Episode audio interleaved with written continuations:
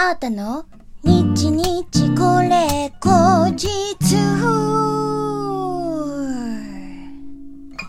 この番組は私シンガーソングライターあーたがひっそりゆったりお届けする一人語りラジオ番組です。本日は2022年1月の21日、えー、アータの日日これ口実155回目の後半戦でございます。突然やることに決めた後半戦、えー、日こり史上初めてですね。あの、前半後半と2本撮りの日は。はい。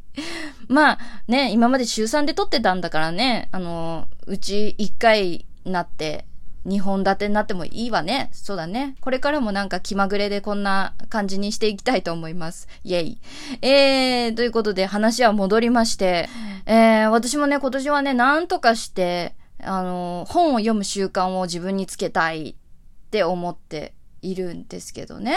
とりあえず、朝早起きして、えー、本を読むとか、あの、夜寝る前に本を読むっていう作戦は、合いませんでした。うん、うまくいきませんでした。全然。うん。朝も眠いし、眠いしっていうかなんか朝違うことしたくなっちゃうんだよね。朝早く起きても。うん。だし、夜はもう眠くて寝ちゃう。あもう、あ、自分に合わないかもっていう感じ。で、今、ちょっと、あ、これかなって思ってるのが、あの、お仕事の休憩時間、まあ、15分、20分とかを読書に当てるっていう。それがちょっと今ね、あ、もしかしたらこれの方が合ってるかもっていう。気分転換に本を読むっていう。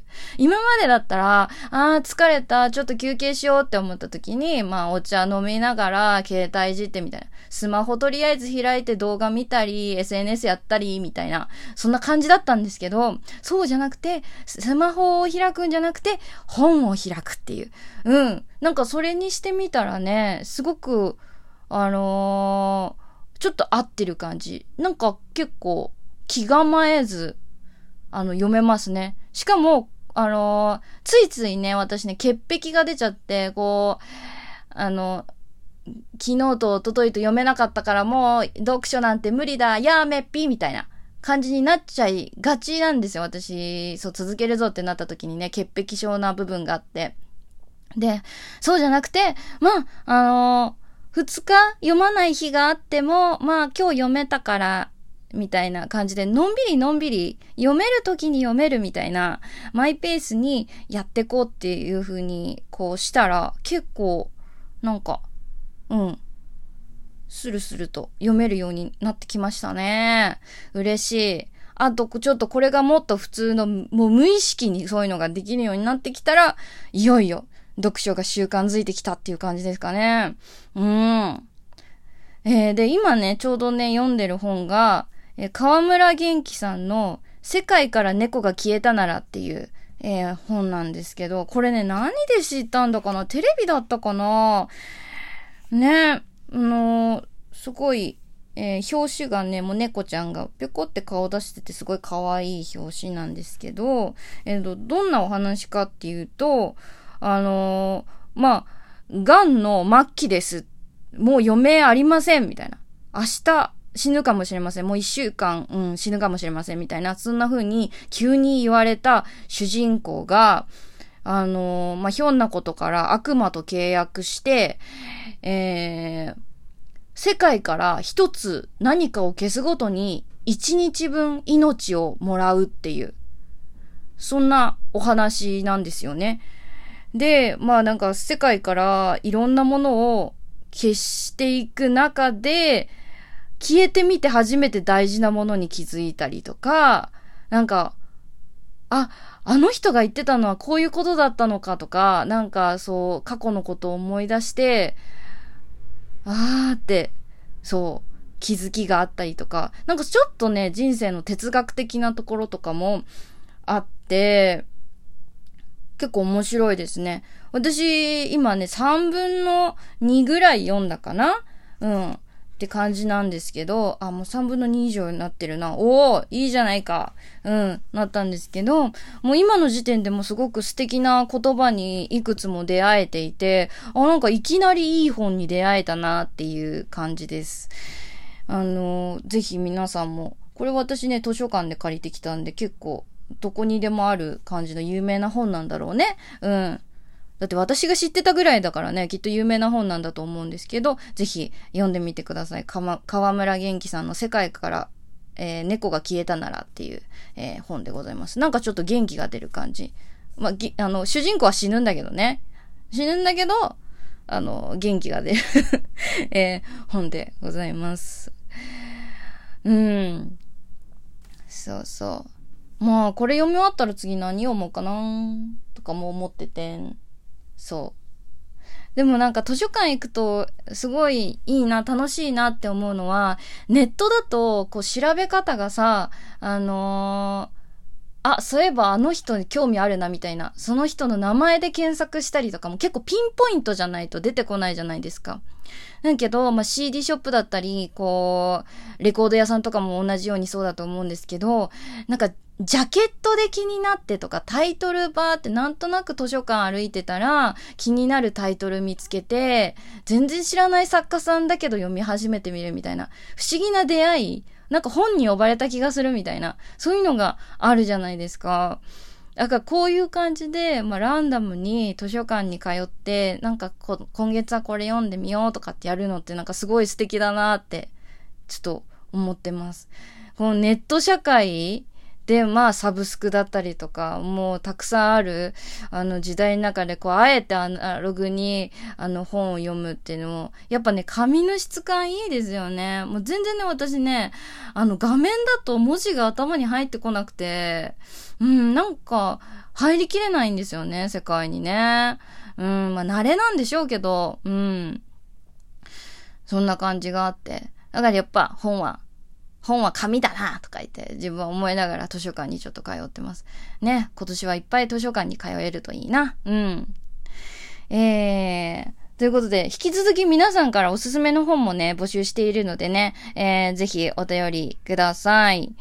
えー、あとね、これね、母がね、たまたま買ってたんですけど、ちょっとこれも気になって今度から読んでみようかなって思うんですけど、学校では絶対に教えてもらえない超ディープな算数の教科書っていうのがね、そう、あって家に。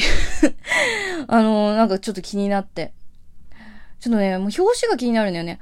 本当は割り算は物を分ける計算ではない？円一周分はなぜ360度なのか？とか、実は2割る0は0は、え？実は2割る0イコール0は間違いです。とか、なんか、すごい、え？みたいな。あのー、表紙なんですよ。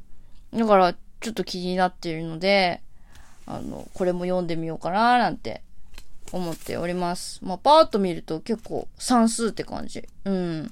算数っていうか数学か。簡単めな数学っていう感じだね。うん。ちょっと楽しみです。またこれも読んでみて面白かったら、あの、ご紹介します。えー、ということで、えー、あ、そうだそうだそうだ。一個ね、お知らせしたいなって思ってたんですよ。えー、っとですね、この前解禁になったすごいおすすめのイベントがございます。ででん。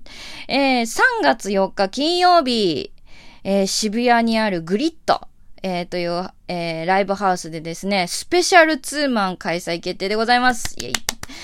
えー、お相手は、はるかとみゆき。あの、もう、本当にご活躍されてるもう、シンガーソングライター周りでは知らない人いないんじゃないかっていうぐらい、あのー、有名な方々、二人組の、で活動されている、えー、方々なんですけれども、えー、素晴らしい方と、え共演ということで、ちょっとドキドキしております。えそしてこの日のね、編成がですね、えまあ、アータと、え鍵盤に、え、バンマスの清野優勝さん、そして、えー、チェロ、えー、クリスマスライブの時にもお世話になった大浦萌ちゃんをお迎えして、えー、3人編成で、えー、お届けします。本当にね、クリスマスライブの時もね、この同じ鍵盤、チェロ、えー、アータっていう編成だったんですけど、すごく音のバランス良くてかっこよくて、新しいという感じですごい発見だったので、これをね、皆さんにね、見ていただきたい。ぜひ、すっごい手応えある日ですので、ぜひとも3月4日金曜日、新聞やターグリッド、えー、皆さんお待ちしております。えー、今週末からね、えー、E プラスでチケット発売開始となりますので、ぜひぜひ、えー、よろしくお願いいたします。詳しくはアートのオフィシャルサイトをご覧ください。えー、ということで、今日は2本立てでお届けしました。喋れるかなとか言って思いつつ、全然喋れますね。はーい。楽しかったです。えー、ということで、皆様からね、いろいろお便りもお待ちしております。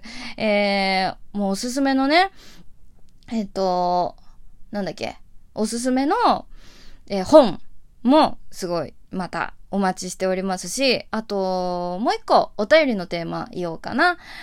えすっごい寒いので、皆さんの心温まるエピソードを、え募集しております。ぜひとも、えあーたの、えーラジオトークのページのね、質問を送るというボタンからどしどしお送りください。えー、ということで今日は長く、えー、お聞きいただきましてありがとうございました。シンガーソングライターのあーたでした。またお会いしましょう。バイバイ。